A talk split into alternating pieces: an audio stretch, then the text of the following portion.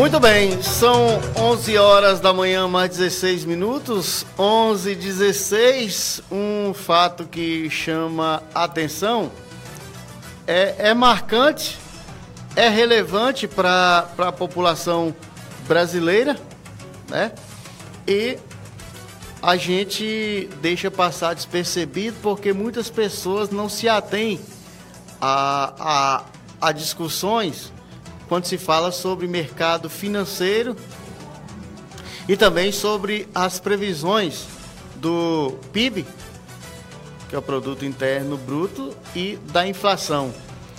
É, esses dados, esses números, esses levantamentos, eles refletem diretamente na vida do brasileiro de uma forma ou de outra e, e a gente entende, compreende e sente o resultado de tudo isso positivo ou negativamente impactando na vida do cidadão, econômica e financeira.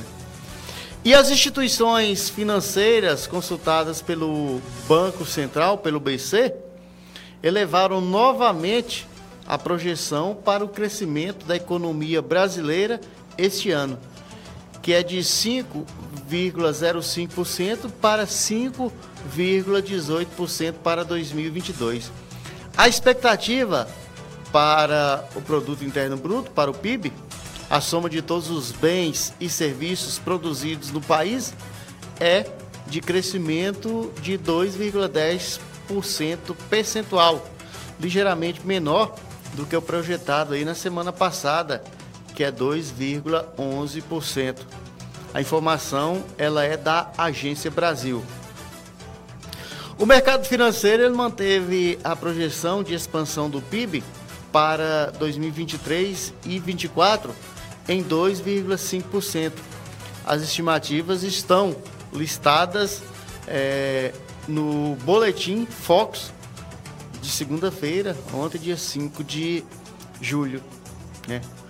Pesquisa divulgada semanalmente em Brasília pelo Banco Central com projeção para os principais indicadores econômicos. A inflação né? Sobre a inflação, a previsão do mercado financeiro aí para o índice nacional de preços é, amplo, que é o IPCA, né? O, o, o, o, índice nacional de preços ao consumidor amplo deste ano subiu de 5,97% para 6,7%. O IPCA é a inflação oficial do país. A estimativa supera o limite superior da meta de inflação que deve ser perseguida aí pelo Banco Central.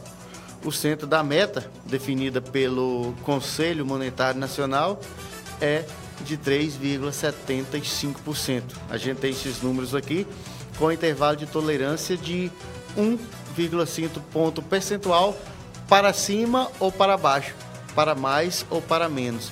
Ou seja, o limite inferior é de 2,25 e o superior é de 5,25.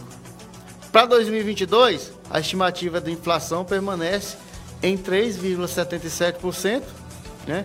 Já a projeção do índice relativo a 2023 e 2024 é de 3,25%. Outros números que refletem bastante com essa numerologia econômica, financeira, é a taxa de juros. O, a expectativa do mercado financeiro para a taxa básica de juros, a chamada Selic, é de que encerre o ano em 6,50%.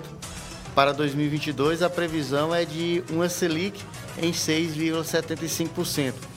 Há uma semana, a previsão para o mesmo ano era de 6,25%, mesmo percentual projetado aí para 2023 e também para 2024.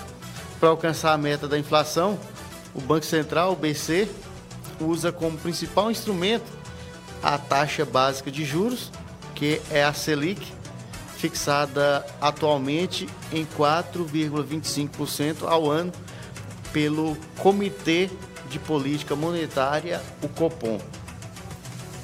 É, o câmbio, a expectativa para a cotação do dólar, né, caiu para 5,4%. Antes, os R$ 5,10 projetados há uma semana para o fim de 22, 23 e 24.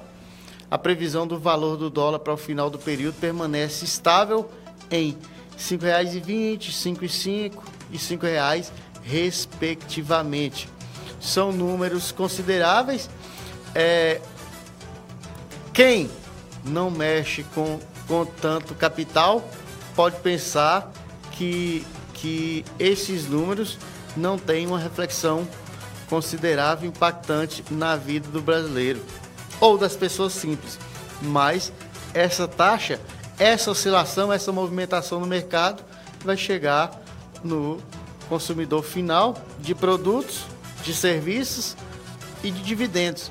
Então, é, é uma movimentação econômica e financeira que é preciso se observar e se conspirar de alguma forma é, favoravelmente para isso. Então, essas são as nossas reflexões.